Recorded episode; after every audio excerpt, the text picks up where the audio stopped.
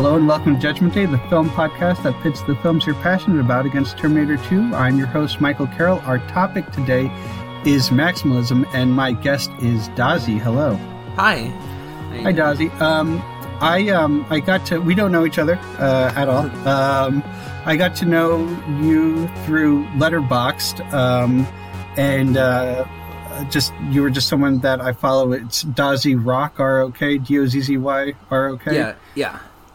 And um, you know, uh, your your your profile there, your your your your footprint on that, um, just it was very interesting to me. It'd been I've been interested in it for a long time. You, you um, you had like some very thoughtful reviews of some films that that I mm-hmm. thought were like deep cuts, uh, and then um, you were also like posting reviews of things I had never heard of that sounded really interesting, and then what I started noticing was that you were like articulating like there there are some things there are some things that you were articulating that like were drawing you to these films, and one of them was maximalism. So mm-hmm. um, that's why I reached out to you and I wanted you to have have me on the show. So thank you for being here. Yeah, thank you for having me. Um, it's it's interesting because I feel like I've had I've had multiple people um, tell me that like that my profile is like intriguing or something, and it's like I guess it's it, it would be because my perspective on coming to film is like very, very unlike most people who watch movies. Mm-hmm. I'd say. Um, sorry to just jump right in, but no, um, no, no, please. They, they, uh, my mom. I guess I'll just say that my mom has been working in movies like since like the '80s. Um, like she worked at Cannon Films and whatnot. And oh, um beautiful. so yeah. Um but i grew up like having that background and being like taken on location to to like to like movie sets and i didn't care at the time. I thought i was like i didn't like them i was like oh i don't care about movies. I want to play video games. But um at a certain point um i got really into this because a, a very very important thing i guess to uh know about me is that um my primary thing is that I started making YouTube poops. If you know what that is, I can explain if you don't. No, I I, I looked a little bit at your YouTube pro uh, your YouTube page, and I was like really interested in it, but I I, I couldn't penetrate it. Yeah. So what are YouTube yeah. poops? So um, it's a it's a long, rich history of these things, but um, around 2000 seven or six. I I don't the um, a video. Some a, a, friend of a person who's a friend of mine now, um, Super Yoshi, uploaded a video that was like a clip from the Super Mario Bros. Super Show mm-hmm. of um, like like like a funny line from the show. Like I think he's hot on our tail, and just like looping that over and over again. Was it was it from the animated segments or from the live segments? Animated. Okay. Um. Um. But like, I guess it just sort of spiraled from there. Of like, it started as like people taking like the old Mario cartoons or like like CDI cutscenes or um um just like weird things and like editing them in strange ways. Um and it just kept growing and growing from there, becoming a community. A forum was was formed, and um, and like people making stuff, and it at a point I saw, I I, I got a, I somebody at school, at a summer camp showed me a video, um, showed me a CS188 YouTube poop. Um, he makes like much more popular ones, or made. I don't even know what he's doing anymore. Um, but I guess thing one thing led to another, and I started making my own. And then I started really sort of going in these strange directions of getting really obsessed with making elaborate like um like edits and after effects and like compositing a billion things on the screen at the same time and doing like like like very um like precise masking out of like people from movies or TV shows into like other things and just have it just be like just like rainbow of colors and and I just got really obsessed with going down there and it really kind of became not YouTube poop anymore. It just became like strange video art. Um, but yeah, like, yeah, from I, there, I recall if I recall like um, like something like Art Thou Bored. Uh, it was a um, it was a Macho Man Randy Savage like uh, uh, Slim Jim commercial, and Uh-huh. like uh, uh, it was just like this like loop of just this one line for like three minutes. That that was sort of like I, I want to get back to your stuff, but I'm just trying to understand YouTube poops. That Right. was like stuff like that. It was like this weird like like like if it was a song, it'd be like an earworm, but it's like a video worm, right? Like Mm-hmm. okay, so so so yeah, so then you start creating this stuff, and it's like these huge pastiches of pastiche. What's the word? Pastiche. Yeah, I, I, I mean, I like a, a good word um, that I learned recently that really puts it uh, uh, um, puts it together is bricolage, which okay. is like Ooh, that's a good word. and I like it. Yeah, um, it's a the like a bunch of disparate like alternative influences, like taking from everything that you're interested in, just Mm-hmm. everything, a bunch of different sources, and combining it into a cohesive different. You know, So so you were so so that's when you kind of started to like think about maximalism, or is that like yeah, I started starting to, when I when I was like spending like months and months on just like like down to the nitty gritty of making every frame of a video have like a million things in it. I was like, oh, this is so cool. yeah I love doing this. Um, and I mean, I didn't start there with movies. Um, my my first exposure to really getting into movies was David Lynch. Mhm. Um, like I uh, I was told by a friend um that I should really watch Twin Peaks. They were like on they were kind of like they had they took Ambien and they were like they like did the thing where they were like accidentally not asleep and then they intended to sleep and they just rambled to me about Twin Peaks for like 2 hours and I was like I guess I'll watch it. yeah And I Yeah. watched it and it was really cool. And then I looked at Mulholland Drive and I was like, then all of a sudden after Mulholland Drive, my brain was like, wait, I didn't know you could do this in a movie. I thought a movie was just like E.T. or Yeah, yeah. like Back to the Future. Like I didn't know you could make a movie that like sends you into a tailspin of what the movie even meant. Mhm. were these like these were like formative years? Was this recently? Um, Is this I I would say that I didn't care about movies until 2015, 2014, 2015. yeah nice. Um, yeah. And so, so, so you kind of got into it through Lynch. Was did, did you get to the straight story, and did you have any strong reactions to the straight story? I'm Straight kind of in- Story- when I think of Lynch, I think straight story is really like something that like I think about a lot these days. Um, I I didn't watch Straight Story until very recently, but I like Yeah, it. yeah, yeah. I really like his face, Farnsworth's face. Like it's very like it does a lot. Um, so uh, maximalism is something I I was familiar with the term, but only through like literary as, as like a literary term. Like I I, I was familiar with like maximalist novels. Um, you know, I, I, I'd read um, Infinite Jest. Um, Yeah, I know. I'm reading that currently. oh yeah, how, how far Yeah. in are you? I'm uh, nearly halfway. Okay, cool. I, I, full disclosure, I did it as an audiobook. Uh, so, so uh, I say I Oh. read, but I have a friend who I, I think would be very upset if that. Anyway, um, You might have missed a lot of that book then. I did. I, yeah, I mean, I well, I should say I was listening to it, and then I I would sit down with the hard copy and go over like um, The footnotes. the footnotes. So that was kind of that was so it was it was definitely like. There's no one way to read that book. Oh yeah, no, but- it's it's like a labyrinth. But Yeah, yeah. um, yeah. I've been like I've been reading it with my boyfriend, and the way that we've been doing it is just like he reads to me while I follow along and look at the footnotes. Oh, that's that sounds delightful. Yeah. um, yeah, I, yeah. Uh, well, man, I'm I'm I'm jealous that you get to go through it for the first time. I actually I remember afterwards, like uh, for years, was still going back to it. I actually might go back to it again. And then Knausgaard. Um, do you know Karl Ove Knausgaard? Norwegian. I don't think so. He he he has this um, long six volume autobiography called My Struggle, which sounds like Hitler's uh, autobiography.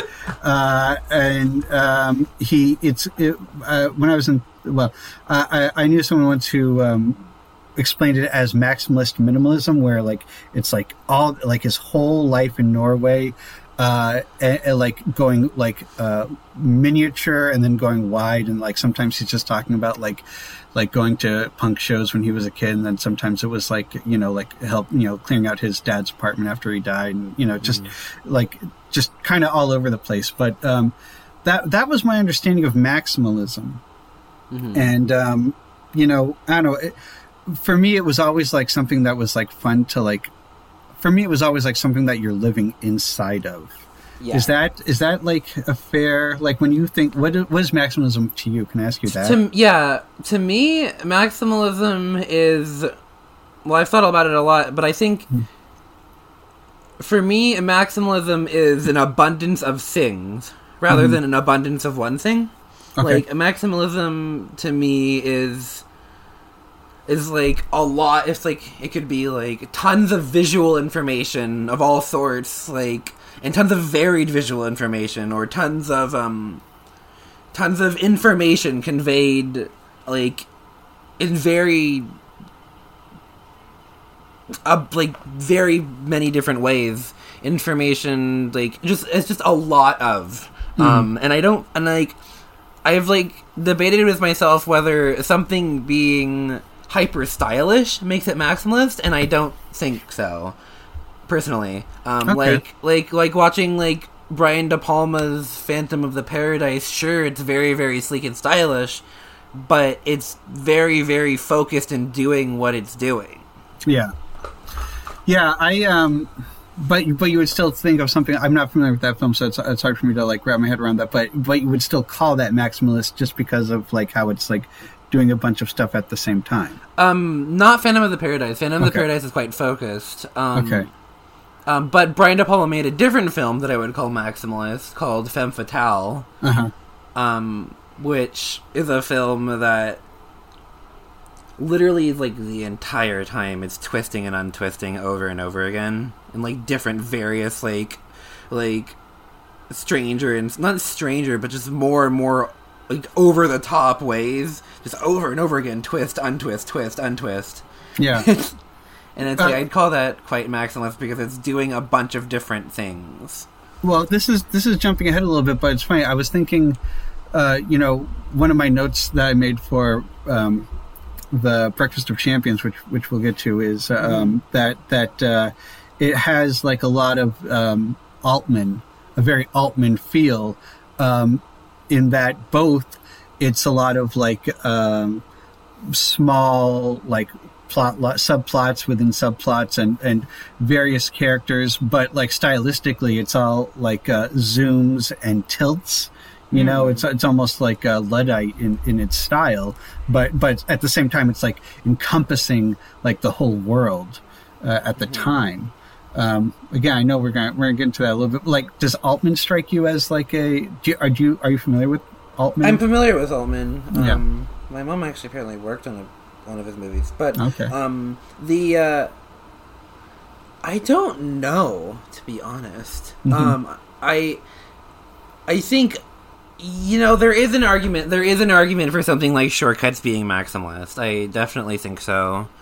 Um, just because of just how much is going, how many storylines are going at the same time. Yeah. I guess that would also make Magnolia maximalist. But you know, it's really uh, interesting yeah. because I uh, I watched Breakfast of Champions and I never ever thought of Altman for some reason, even though Alan Rudolph was Altman's protege.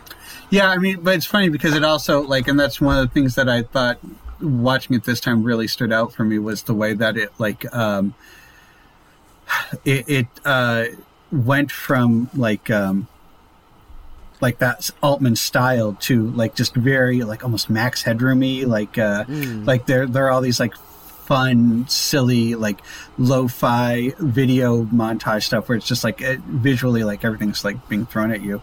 Yeah. Um, uh here's one. Uh is like uh, uh, uh is a Marvel movie uh a maximalist. Is like Endgame maximalist.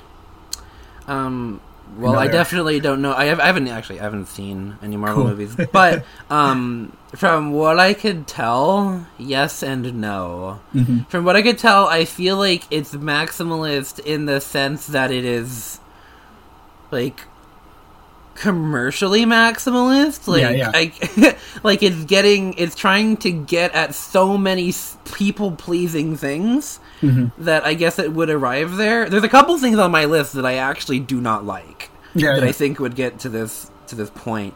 Um, but um, right, I guess like something like Endgame being so unwieldily long and have so many reference points and you have so many like uh It's like plots converging, and yeah, yeah. yeah, I- I guess it's maximalist in a very, very unsatis- un- unsatisfactory way for me. But um, so yeah, I really, I, I think there's a way to make a blockbuster like that that I would love, and the uh, industry is not interested in doing that.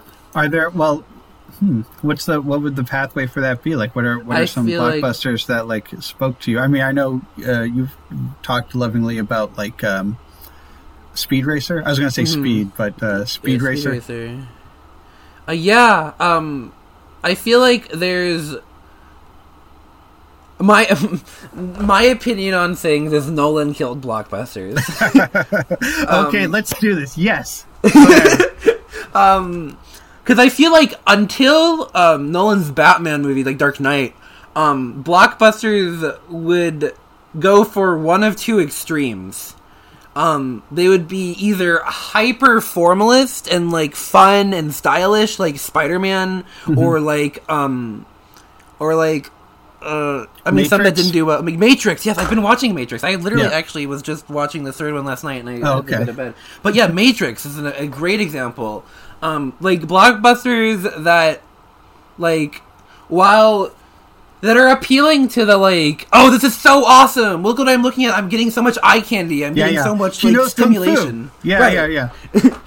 Um, and then there's like the alternative to a blockbuster, which is like the like, oh, this blockbuster is actually really like like dark and fucked up, and like I feel like the like the self seriousness that Nolan brought to to Batman Dark Knight sort of changed the trajectory of what of what the industry thinks people want out of a blockbuster. Yeah, I mean, there was this uncanny thing for like, uh, really like four or five years after after Dark Knight, and not right away, but like you know, uh, by by 2010, where just like ever so much stuff was like uh, just mimicking uh, Dark Knight. You know, like like just down to like the weird plot points of like the bad guy who wanted to be caught and yeah and, and and then kind of just like you know probably around the time avengers started picking up steam like you know it kind of pivoted away but then there's some snark and you know Yeah. yeah There's Deadpool factors in. Um, one thing I really want to say though, Mm-hmm. that's like the funniest thing.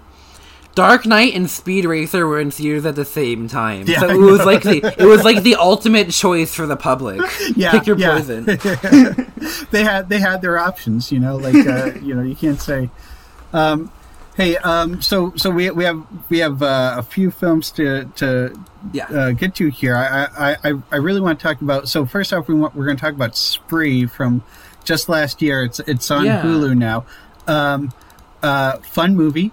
Um, it, it, it damn, what's the word I'm looking for? Well, I mean, I know Eugene Kotlyarenko name searches, so if we talk about Spree, he'll probably see this. oh yeah, oh cool. yeah. well, welcome to the show. Uh, uh, I wouldn't be surprised if he name searches because you know just the vibe of this and like Right. I haven't seen Wobble Palace, but what what I understand about Wobble Palace, um, yeah, it's it's a really fun movie about uh like a Uber driver who um, is this like young streamer kid. Um, it's uh, the guy's name is Joe Keery from uh, he was on Stranger Things, and uh, he kind of has like yeah he has that uh, Jean-Ralphio vibe if you're if, if people know um, Parks and Rec, and uh, he but like you know kind of twisted. It's like Taxi Driver. He um, he's like trying to get likes.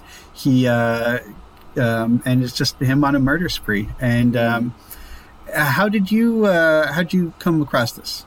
Well, um, I had already been a fan of this director, um, because I I uh, stumbled upon the movie Zeros and Ones. Well, because uh, Wobble Palace was showing at a theater near me, and I was like, "What is this? Why do people? Why are, why is this getting bad reception? This looks kind of good." Um, later, I found out it's just because people don't like Dasha. But Yeah. um, uh, I I looked into this director's stuff and I found that his debut feature was a like a screen feature, like unfriended style thing, but from way before, from like 2011, a zeros and ones. Um, is it 2011? Either 2011 or 2009. It's just a very early time. Basically, the first screen film, really. I mean, not Yeah. really the like the first real like like that. Um, and it, and I watched. I I uh, seeked it out. I had to get it on iTunes. I was like one of the first people to log it on Letterboxd. I had to find it on iTunes, and I watched it. And um, it it's very interesting because it clearly like was obsessed with like old early internet. Like it wasn't at all trying to be like go for realism. Um it was it was maximalist. It was um like its its idea of the way um zeros and ones would interpret the internet would be like this very garish sort of like MySpace homepage type thing where the people are moving in the boxes of the frames of the website. Um, the plot wasn't too great, but um, the, the approach was so awesome. And So, so, um, so by unfriended, you mean it's like it's like a movie where like the whole Oh. time you're just watching from the screen, like the You're whole watching from the screen, the the screen of like a is fake. laptop or something. Yeah, Yeah, but the computer looks fake as hell. It's like the Yeah, yeah. fakest computer. Yeah. Um, but yeah, no, Spree is like that. I mean, Spree was, and then like I saw that Spree was coming out at Sundance because I, I follow the guy on Twitter, and I was like, ooh, a new one from this guy. Um, but I did not really know what the movie was at all. Yeah. Um, but like when I saw it, when I finally got to see it, um, my opinion is that Eugene Kotlyarenko has fucking mastered, um, has mastered the art of doing this kind of movie way better than anyone else because he did what nobody else has done in my opinion. He made um he used the screen gimmick like the uh the like the the the screen film the like found footage horror movie. That was the phrase I was like, looking for. Yeah, he ago. used he used the unfriended um like style like we were looking at screens to see the the um, premise of the movie Mm-hmm. as like the ultimate genre formal gimmick like the ultimate genre formal like style like Yeah. no longer is it like oh it's cool because you're looking at a screen it's like you are doing filmic you are like you are like achieving like filmic tension through the the the um the merit of it being on this like like through screens. Yeah. And I also think that it is the the most like insightful like I've spent like well, I've been like entirely like like extremely online since I was like way too young and I feel like this movie just like speaks to that. Yeah. Like it, it, it you you've met if you've been online as long, you've met people that fucking act like this that have like that have like completely deluded themselves so hard. Yeah, so so so that is actually one of my questions. So this like uh you know, I don't know. I, I, I suspect I'm a little older than you. I, I don't. I, I've been online, but you know, I'm. not- I, I, I don't think I'm. I've gone I'm through young. periods where I'm really online. Um, I'm young. um, is this uh, was this did did this character seem like someone who's like real to you? Like like there's very Oh yeah, well, they Yeah. felt no. Actually, I don't think the movie is real. It's hyper real, as in like Hmm. Yeah. these characters Ooh, that I are like being that. Yes, Yeah. the characters that are being shown on screen are like per like what is it like the personifications of online personas acting in like a real space. Like these people are acting inhuman. Like like every character you encounter in the movie Spree acts like how somebody would talk on an anonymous forum, but Yeah. in their person. Um, it's just, but it's just been like metabolizing like into their into like their day to day like how they Yes. interact with other humans in the real world Right. Uh, yeah i honestly i was watching that and i was thinking like uh you know i was just thinking about like this this this show i do and i'm just like boy i i, I need to like uh try and come off as more like uh like yeah it just try and engage more with like actual you know people when i'm doing this stuff because sometimes i feel like i'm just like trying to get to like anyway um uh, or or just in general like like when i'm like trying to like like if I'm promoting my show or something like that, I you know I, I do an awful job doing that. But like, uh, but like you know, it made me feel a little better that I don't do as good a job. But um, uh, yeah, I don't know, maybe it's the wrong thing to say in this form. But uh, but yeah, it it hyper real. I like that because it was like um, uh, I didn't expect it to um, like penetrate like my you know uh, like get into my my make me nervous. It made me very nervous to watch it. Uh, in a way that like a normal horror film wouldn't or or, or, or doesn't or, or can't, you know. Uh, so I also um, think it's it's like funny as fuck. It's, it's so, funny. there's some there's some good kills in that movie. Yeah. Uh, I, the other thing that the other observation I had uh, was that uh, I, I I watched it on iPad, and um, for the first five minutes I was just like, um, I was watching on Hulu on iPad, and I again because I'm old, I had to I, I, I, I usually have subtitles on. I had to turn them off, and I got so frustrated that I couldn't get the like little uh, bar to disappear at the bottom, and it was actually like the movie. Like so, so just so people know, like, a you should see this film. B, you know, like part of what's happening is that this guy's going on this killing rampage, and everything is just from the perspective of these GoPros that he sets up on his Uber is is quote unquote Uber, and it's all like um, streams from his Instagram. It's uh, you know just showing where he's going on his Uber app, and um, and and just and also the like the social media footprint of all the people around them. So yeah, I mean it was it was really interesting. So I really dug it. And I don't think I'd call it maximalist. Oh, ooh, okay, all right, go ahead. Um, because I feel like while it is um while it has a lot of Like stylistically, going- it's, it has a lot of it has a lot of stylistic flourishes, Yeah. but it's very, very, very intentional all the time. Nothing is ever nothing is ever um excess. It's always Yeah. it's just enough. Um, let's talk about Memories of Matsuko. Yeah, that's Um, my favorite. It's one of my favorite movies. Yeah, um, this is definitely one. Uh, uh, I'm curious how you came across this one. Yeah. Um I if I recall, I found it from a list of my uh, late friend Eli Hayes um who had a list that was like um it was like new new visions of cinema. I think the list was Ooh, yeah. And on there was just this Japanese movie I'd never heard of, and I just kind of watched it on a whim because I liked the poster, and it just happened to suddenly be like the most, the one of the best films I'd ever seen. Um, that's the true maximalist film for me. Like next to Speed Racer, that it's like the true application of maximalism. Honestly, more than Speed Racer, um, because in that film we are we are tackling so many things at such rapid speed. Like we have we have like these like these like like live action cartoon sort of thing um, going on like all the time.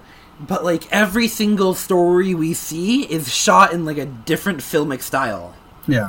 And um, It does that funny thing. Let me back up just a second, just to center the audience here. So Right, this sorry. is this. No, no, no. I'm sorry. So this is so this was a 2006 uh, film from uh, the director was Tetsuya Nakashima. I hope I'm not butchering that name. and uh, it's um, a uh, just like a, a, a shitty 20 something dude who uh, I, let's say shitty, but It's it's yeah, it's like like you said, a shitty twenty something got down on his luck. Nothing's going right in his life. Um, breakup, and uh, he gets a call that he has to collect the belongings of his dead aunt, um, who he's he's told over and over was uh, was worthless, meant nothing.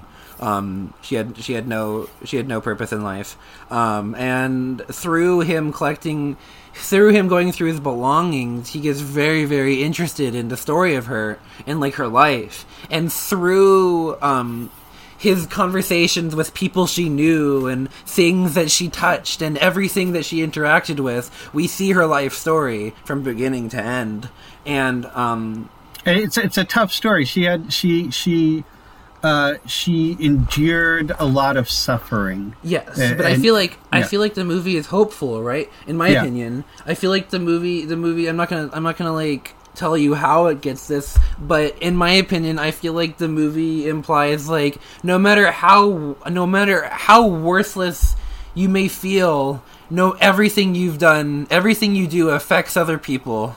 Yeah, Your your your your existence on this earth uh, changes it.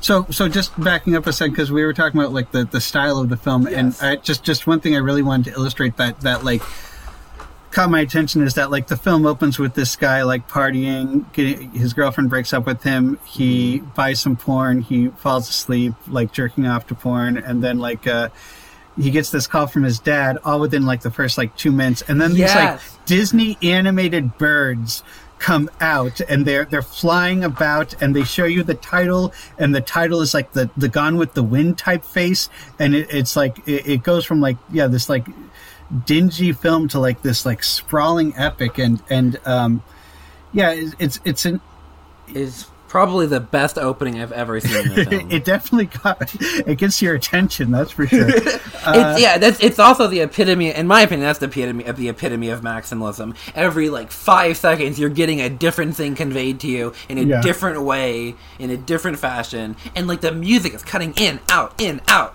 Like, like you have, like. You have songs that were composed for the movie that play for a total of like three seconds. yeah yeah yeah. And and and like there's there's musical numbers. I mean basically this woman her life was set up to be like in this like uh, nice like okay middle class existence like uh, a little further out like in, in like non tokyo japan. The woman's life is set up to be like this kind of like uh lower middle class like uh she was going to be a teacher and then like she just she just has she has bad luck and she has and she's living in a system that like is clearly not like valuing women and um you know and, and her life just kind of like uh, goes through slumps and then there's some highs and you know there, there's like a lot of abuse um, but there's also a lot of i don't know it's just it, it, it's it's not just miserable you know like uh, and i think the film really like captures like a lot of like um well i, I was thinking about uh, two things it, it, it makes me think of like forrest gump which is not a film that i you know think of very fondly um uh but also there there was some interesting like uh, that there there was some Amelie esque whimsy. Is that Yeah. like is that like a fair thing to say? I, have- I wouldn't have I wouldn't have said it before I rewatched Amelie recently, and my brain went, "Oh, this is like Matsuko." oh, that's interesting. Yeah, Yeah, um, but but you know, I think with Amelie, there's some you know, there's there's like the adorkable like uh, thing is on the rise, and and with this movie, it's it's like going for it's like going for like a really like the the full breadth of a life. Uh, uh, and it's and and like uh underst- like exist it's sadness ex- coexisting with like it's it's like what makes it wonderful i don't know what what else uh what else is there to say about this i think it's just something that people should just really like find out and just get the word of mouth on it experience. It's an experience. Um, I don't really want to spoil the magic of it really that much. Yeah. Um, because really, you can't really know how how beautiful this film is without literally seeing, hearing, and experiencing it. Because it is very much audiovisual experience. Yeah. Yeah, you know what? Let's just let's just tell people, hey, you guys should just everyone should just check this this movie Yeah. out. Memories of Matsuko. Yeah, the next one I we started uh, in, into it a second ago, but Breakfast of Champions from 1999, uh, just a, an adaptation of Vonnegut's uh, novel. Um, I I've remember never read. I don't, I don't even know if the if the movie has anything to do with the novel. So so I was gonna say so I so I this this movie came out like just like a it was received like a fart in church uh, in 1999. I checked it out because I was a fan of uh, Vonnegut. Uh, you know, as like most like video store clerk like white guys in the suburbs like would be. You know, like like uh, at the time, and you know, I, I think I had like a pretty like um, normal like. Um, approach to it, which is you know just didn't kind of get the novel and and it stars Bruce Willis as uh, Dwayne Hoover and uh, it just wasn't that uh, good of an adaptation. I watched it. I watched it. It's since like grown in my imagination. Like I I, I think about it uh, with some regularity, and um, you know I I went back to it and. Uh, yeah, as an adaptation, it's, it's not very strong, but on its own, um, it's I don't know. bizarre. It's love it. bizarre yeah so so what was it so uh so you so this was something that you you you had a lot of nice things to say What, um Yeah. Um. Well, I I'd known about this movie vaguely because I because when I was in high school, the only books that they made me read that I really ever got anything out of was when I had to read stuff from Vonnegut. I was like, I wonder if there's any adaptations. And there's this one, and, and I looked at uh, Rotten Tomatoes doesn't like it. Maybe I shouldn't watch it. But then I like they, uh, much later, I um I I did end up checking it out on my friend Evan's recommendation. Mm-hmm. Um, and I think it's wild. I think it appeals to something in me that wouldn't appeal to the majority of people who watch movies, which is like, I love when a movie feels fake. oh. yeah, this definitely feels like that. um, yeah, I mean, honestly, the weird thing about the film is that I think it does. I, I it weirdly, I think it actually like it, it adapts the like tone of the book very well because the book itself is like such a like uh nothing it's a series of like observations. It's just really just writing. There's like not really a plot. I remember that was my thinking when i was a kid like there's not really a plot. It doesn't start until like literally 10 pages before the book ends. And really all of the action is within like the like confined to like a couple of paragraphs. Wow. and then like the last 10 pages are just like the fallout of this. And um this film kind of like stylistically like i think it gets a lot of like what was going on there. I just think, like like you were saying about like Speed Racer versus uh, The Dark Knight, I, I, think it's just something that like people just aren't. You know, it, it turns them off for some reason. Um, uh, I mean, I've found that um, a lot of people, in general, don't like to be overwhelmed. they, they, I mean, yeah. sure, I, I really do. I really do yeah. like to be overwhelmed. I like to have a, I like to have a, a myriad type of experiences, and there's yeah. a bunch of different types of movies. So yeah, yeah. I mean, I, yeah, because I, I, like I'll, I'll say, um, maximalism isn't the only thing I'm interested in. Yeah, no, no, no, yeah, yeah. um, one of the things I liked about um, one of the things that stood out to me about of Champions was how much it is about loneliness and how much it's mm. about alienation, which is a, a, kind of like it does kind of get on a like a lot of the same wavelength of Matsuko in that way. Um, there's like uh, there's just this. It emphasizes the parts of the plot where like everyone either like they they're feeling unseen mm. or they're feeling like they're the center of the universe and so it really is a movie that like lives inside the heads of a community yeah. uh, which which is like um, you know, I think for like if you're trying to tell like like a, a really like um sitcom type of what am I trying to get at here? If you're trying to do like ordinary people or something like that, like a real like Oscar bait sort of thing, that's not usually how it works. It's you're you're trying to like understand like one life, and this is kind of, uh, this is kind ensemble. of ensemble. Yeah, it's an ensemble. Yeah, yeah, yeah.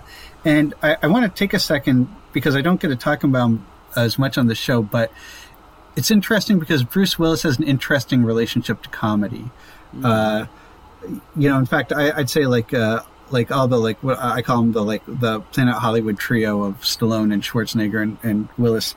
They um, they all kind of dip their toe into comedy in different ways. And and with Willis, it was like he always seemed to really want to be funny, more than any of them, and he always seemed the worst at it. Uh-huh. And I think he's really funny in this movie. He this, is, but yeah. it feels like it feels like a like he's not in control of that funny. It feels like the funny at the expense of him, which I can't yeah, like. yeah.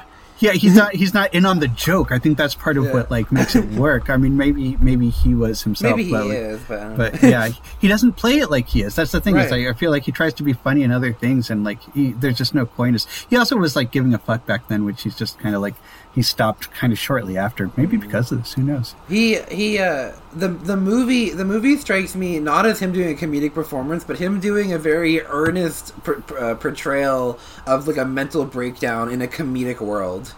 Yeah, yeah, I like that. Yeah.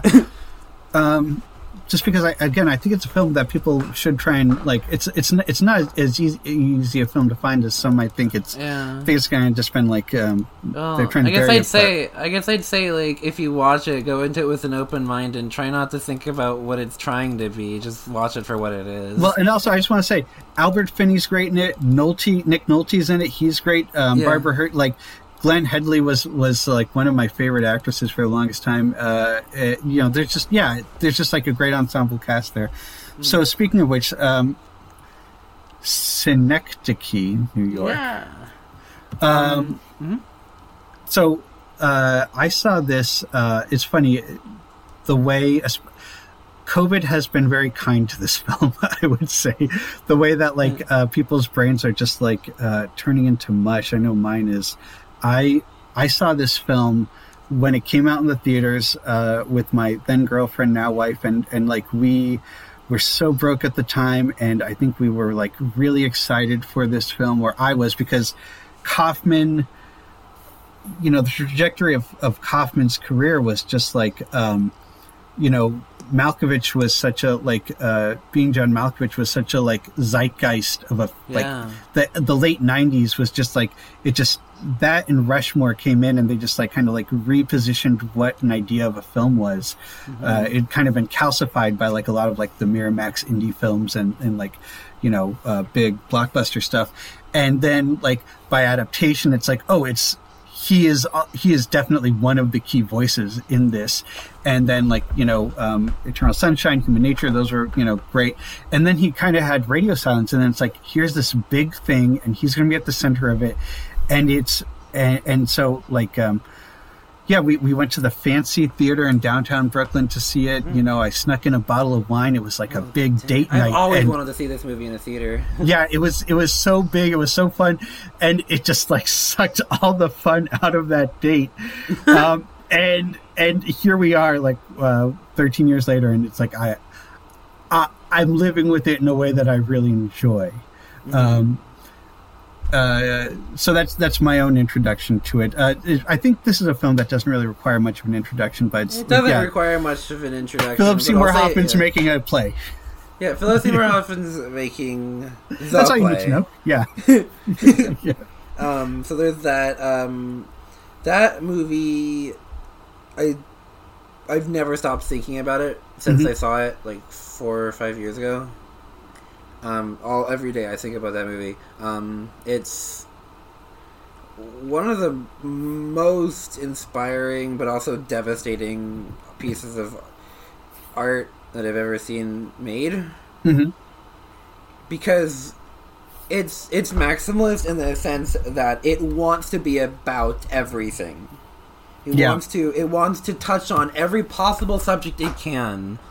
It, in general, like death, loneliness, uh, sex, disease, um, Masculinity and femininity. masculinity. Yeah, and like, and I think what's so fucking like impressive about it is while it's tackling all these heavy subjects, the movie is quotable for me like a comedy. Like the lines, like the lines don't feel like they're like death monologues. They feel like human speech. Yeah. yeah, no, and it's it's it's really well, okay. So I what was interesting going back to it this time is I think I was I got it. I got I got the jokes a little Yeah. bit more. Um, so there are like two surreal things going on at the same time. There's inside the production, um, there, and that's where everything is like meta and meta and more meta and more meta. Uh, he hires people to play himself so that he can look at himself and uh, and then there there are people who are playing the actor who is playing him and the women that he's in a relationship with. And then um, but then outside the production um, things are just unstable. Like the, the the ground isn't hard you know like uh, uh, not literally all the time but sometimes um, it, there's it, there's more of like the dream logic inside of that and um, and it is it is a terrifying film um, because because there's nothing to grab on grab onto. But I think you're you're right. Like I think what Kaufman kind of had to do was make this thing like feel like a, it, has a warm blanket of a movie feel, or like you know like th- that's sort of like broadly like what it's going for. But Like if While the movie, doing all if the- that. like if the movie was made like Haneke or like whatever, then how would you watch it? it's like you can't. If the movie uh, Haneke, as in like Michael Haneke. oh oh okay Yeah, like um, like the movie was made like a self serious like dark art house film, it would be too much. Yeah, yeah, yeah. yeah, and it doesn't yeah, again, it doesn't really explain, you know, it, it takes it takes it, it it sits with the fact that it's okay that like you don't necessarily follow what's going on. And you know, I remember like um it's I'm just trying to recall like how I felt about it originally because it's not that I it's not that I disliked it. It's that it was not um, it was not satisfying. Uh, but you know, I could tell that it was asking me to meditate on things that I was just not comfortable like doing at that point in my life. So, mm. so that's why that's one of the things that I think is really interesting. That, that was something that connected with you so so early on. Yeah, um, I um, I watched this movie when I was in high school, um, mm-hmm. first time, and uh, I think at that point in time, I was very obsessed with interpretation rather than emotional feeling. Okay. So I kind of got lost in the interpretation of it. But then, like later on, it would the the interpretation led to feeling like more emotionally to the concepts being explored and then i just it's just been like i've like constantly felt different things about the movie. Like i've watched it before as like a comedy. I've watched it before as like like the most depressing thing. I've watched it before as like a labyrinth. I've like watched it before as like i don't know it's just like so many things. It's it's it's just like it's just like i mean what i imagine infinite jest is going to be i don't know what the book's gonna do. I'm halfway yeah. through but so far i can tell that the book is trying to make a world within the book and that's kind of yeah. what synecdoche is. Yeah yeah yeah, it's funny that you know um, there there are like details that I was watching that I thought like um, like when they show they show the map of the uh, hangar.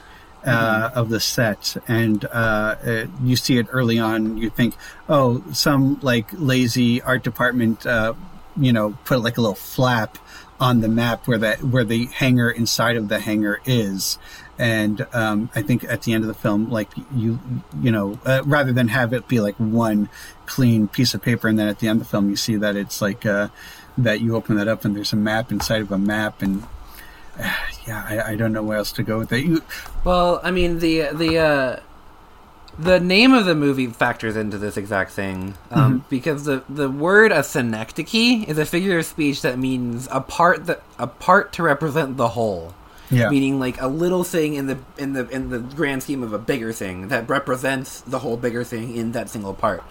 And it also, it's like a play on like Schenectady, New York, like the yeah, place. Yeah, yeah, yeah. So it's like it's like implying like in this little movie of this one guy in in in in probably dead in New York. Um, he we see we see a a portrait of what would be the collective consciousness of humanity in New York and in the world. And like there's like little things that I mentioned. Like I love love love the part where um they mention it's like every single person is a main character in their own story and like there's like parts where it's like you like you like walk outside and just in the corner of the frame just in the background you can see everybody's wearing gas masks and it's yeah. like why you don't know what happened but something has happened that that's like it's like you see you see background characters, you see like extras have arcs. Like everybody is living the same life, basically. Yeah, it's, it's sort of yeah, it's got like that uh, Tati kind of thing going on, where like yeah. you, are kind of you're not looking at the center of the frame, you're, you're kind of taking in the whole image. Um, you know, uh, Emily Watson's uh, doing some interesting stuff in here, and, and like not even that Emily Watson is uh, she is always doing interesting stuff, but um, she is playing Samantha Morton in this film until she's asked to go to a funeral on her day off. And then she suddenly case, drops the accent, and she, and she's and she's actually Emily Watson, and uh, uh you know, kind of as I think of her, uh, and it's funny because she appears, and you just you know, I kind of get what he's what Kaufman's going for, like you know, like um, uh, and, and, but now, okay, but then it's not just that she's not an act, that act character that she's playing; she's her own character.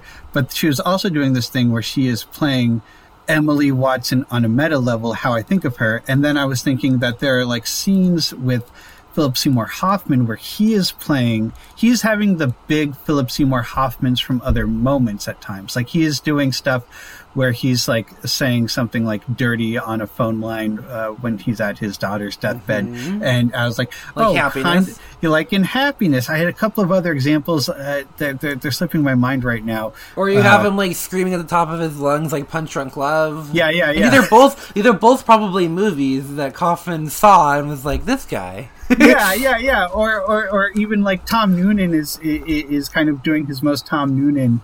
You know, not that Mm-hmm. he's ever not doing Tom Noonan, but he's very Tom Noonan. Uh, Malkovich, Malkovich, Malkovich. Mm-hmm. Um, so yeah, I mean, yeah, it just it, it it he's going for the experience of not just like that. That was the thing that I, like I think a lot of his films are about what's it like to live inside of my head, and Yeah. with this one, it's like what's it like to live inside of like a collective unconsciousness. Yeah. I don't know. How does the Sure. ending sit with like what what goes on in your mind with with the ending?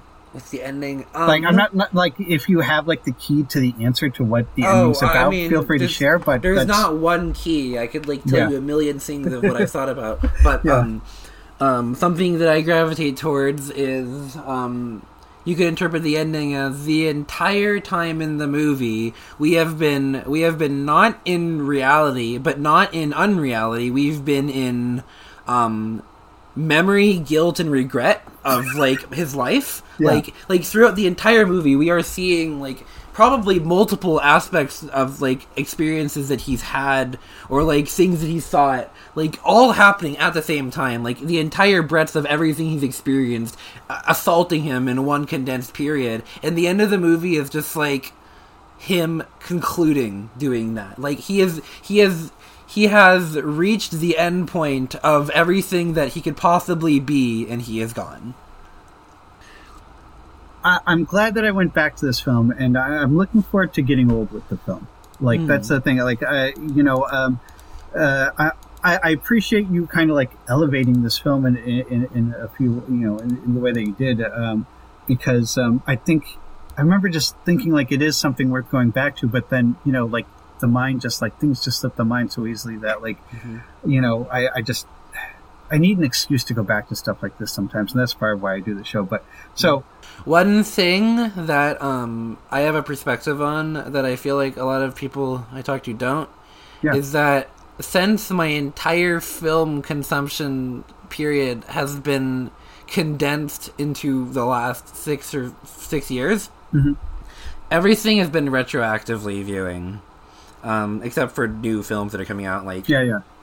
in these late 2010s and 2020s, but everything I've experienced has been like experiencing from my current perspective with regards to the original reception. I wasn't there to see Speed Racer bomb. I wasn't there Yeah. to see to see people write off Breakfast of Champions. I wasn't there for people to freak out about the Matrix. Everything is from my current perspective, being 22. So, um, Yeah, I like that. Um, do you do you, so when you when you think about a film, do you put some thought into like how it was received and why it was received the way it was? Yes, but I also feel like a lot of the time I will disagree with Yeah. like the public perception. I'll be like, but I like this thing about it.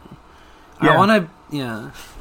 It was so funny because you know I he he's such a like um uh he's such a like a weird like monolith I'll say uh in in in the way like my generation like thinks about movies but Roger Ebert like it's so funny he this was this was like obviously the the big film that he championed and he was such a, a weird tastemaker for so many people for so long and um and yet it really did feel like um things eras had changed that he wasn't able to kind of turn the tide on Yeah. that film are you familiar with like what he said about it or anything like that or I've read his review. I really Yeah. like his writings. Yeah. Um, I've I also feel like um, we've reached a point in film consumption. Like we're reaching the ultimate point of uh, of uh, consumer over critic.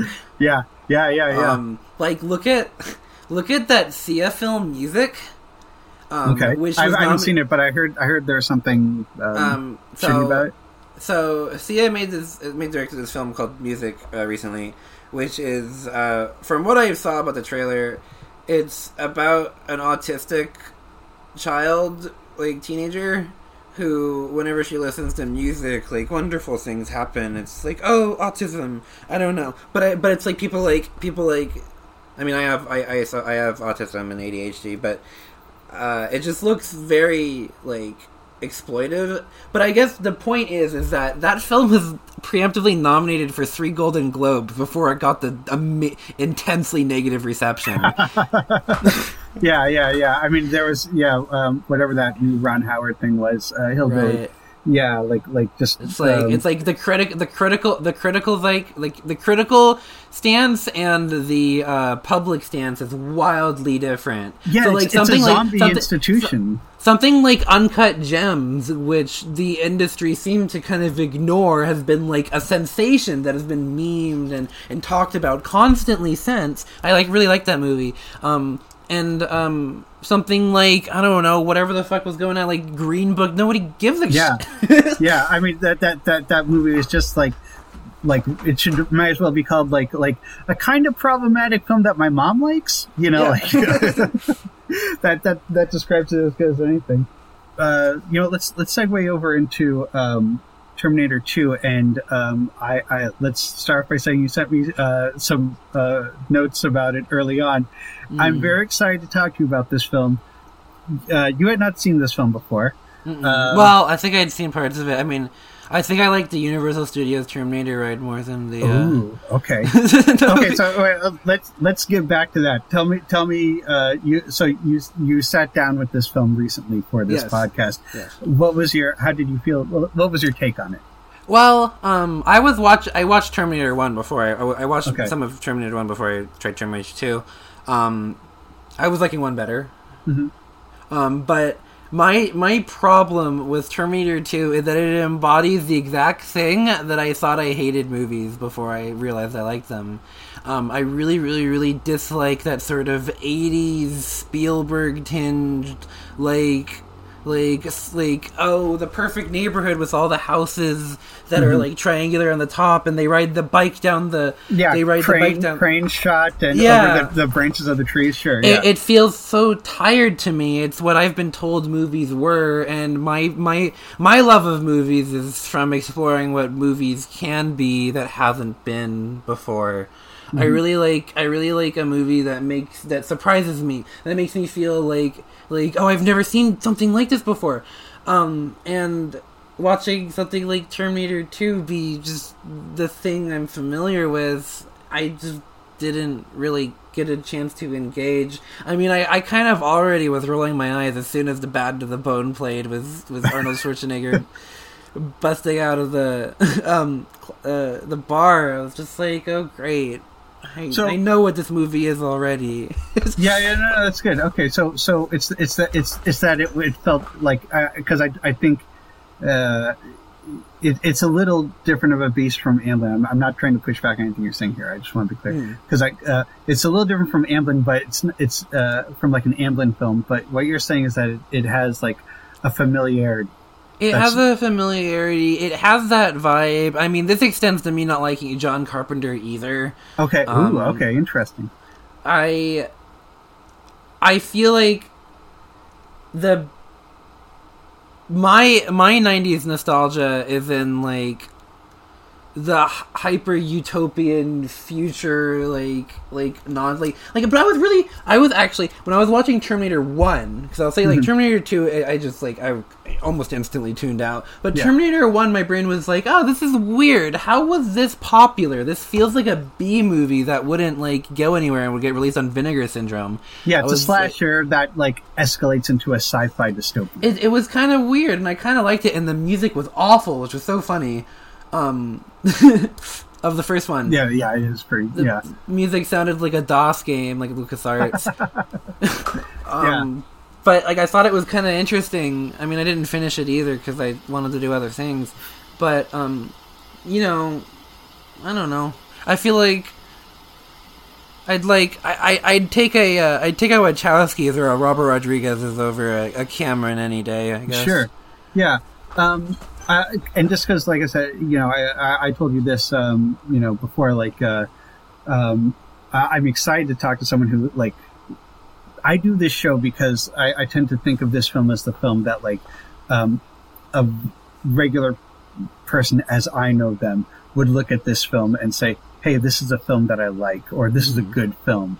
Uh, and and so like uh, then you talk about films that they're passionate about, and it's like, do you think of these films as better or worse than a pretty good summer blockbuster Hollywood product?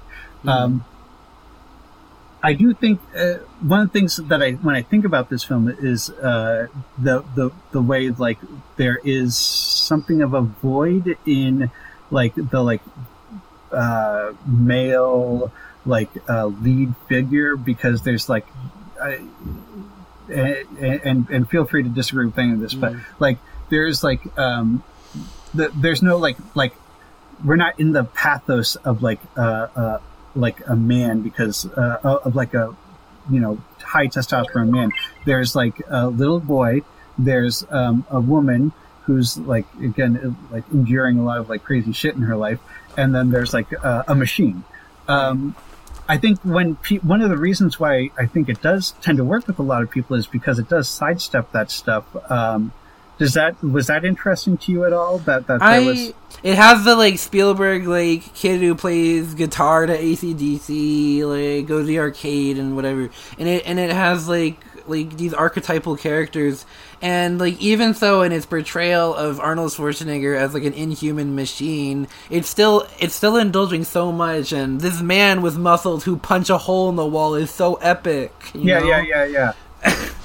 Okay, And no, I, that's- interesting. Yeah. You know, I mean, one of the other things, one of the other projects I'm getting at here is I'm trying to understand what this film, what this film is for me because it's it's mercurial. Every time I watch it, like w- when I was younger, I thought like this is a film about motherhood, and it like really meant a lot to me. And then like I watched it again in my 20s, and I was like, no, this movie's about special effects, or this movie, you know. Uh, so so it changes every time I every time I watch it. So um, I, I'm trying to like. Um, so, That so I appreciate these outside perspectives. and that is what Synecdoche is to me, yeah, and Speed Racer too a little bit. yeah, cool. Yeah. Um, I, so it sounds like none of these films, you, you, all these other films we talk about mean more to you than Terminator 2. I'd say most films I've seen mean more to me than Terminator 2. That's great, man. I love it. Um, I'll I'll say just a Yeah, well, broad. I, yeah. I'm just gonna say a broad Yeah. statement about just like my relationship with movies in general. that's great. Um, one thing that I would like to say is that um, I see a lot of people always talk about like, oh, when you reach a certain amount of movies, uh, you get jaded, and it's like, oh, if you're a film critic, um, you don't like you, you don't like you haven't liked a movie in ten years or something like that. Yeah, yeah. I try and actively combat that, um, and I feel like my like indulgence in things like mac like like seeing maximalism and like blockbusters or like being really obsessed with like a film doing a crazy new thing that I haven't seen before or like or like something like um something like Carlos Reygadas making a film that feels like it's its own language. I feel like trying to see any film as being worth being the the coolest thing ever like keeps me on my toes and I don't think I don't think I am ever going to get tired of watching movies as long as I enjoy um you know what I enjoy. I think me as me um there really isn't anything to me besides what I want to make and what I like to watch and what I like to do and what I like to say, and I don't think that could change about me. I don't think it's changed for years. I mean, it's like I feel like things about me have been I've I've grown. I've like come to conclusions about me as a person in my life, but I don't think the core of me has ever changed. I like that a lot. Okay. Um, you write about movies on anything I've been Letterboxd or like- no, I mean Letterbox for me is really it's it's actually mainly meant as just a personal diary for me. My main my main uh, venue is I want to make stuff. I want to make a movie. I want to make. I've made some short films. I intend to make a pilot. Um, I have a friend who seems that they they might help me work on something that could possibly get like an Adult Swim or a Netflix type release. I mean, that's all up in the air. All up in the air. Entirely yeah. up in the air. But. I love making stuff and I love using what I learn from watching films to inform what I'm making, even if it's not a movie I'm making. Like if I'm like doing like a comedy s- sketch or like writing a like a performance piece, I'll take everything I've experienced and try and apply that. That's that's exciting. I, you know, like I said, I, you know, I, I like your I like um, what you put out. Um, I really like your perspective on stuff, so I appreciate you coming on. Yeah, thank you. Um, all right, so we can call that an episode.